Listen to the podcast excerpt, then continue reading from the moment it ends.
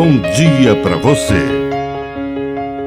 Agora, na Pai Querer FM, uma mensagem de vida.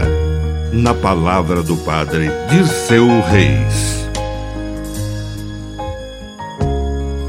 Santa desobediência. Existem momentos em que é preciso desobedecer para seguir uma lei maior. Se a lei mandar matar, desobedeça. O semáforo está vermelho, mas você é o motorista de uma ambulância que leva um doente em estado grave. É preciso ultrapassar o sinal vermelho e desobedecer para salvar uma vida humana.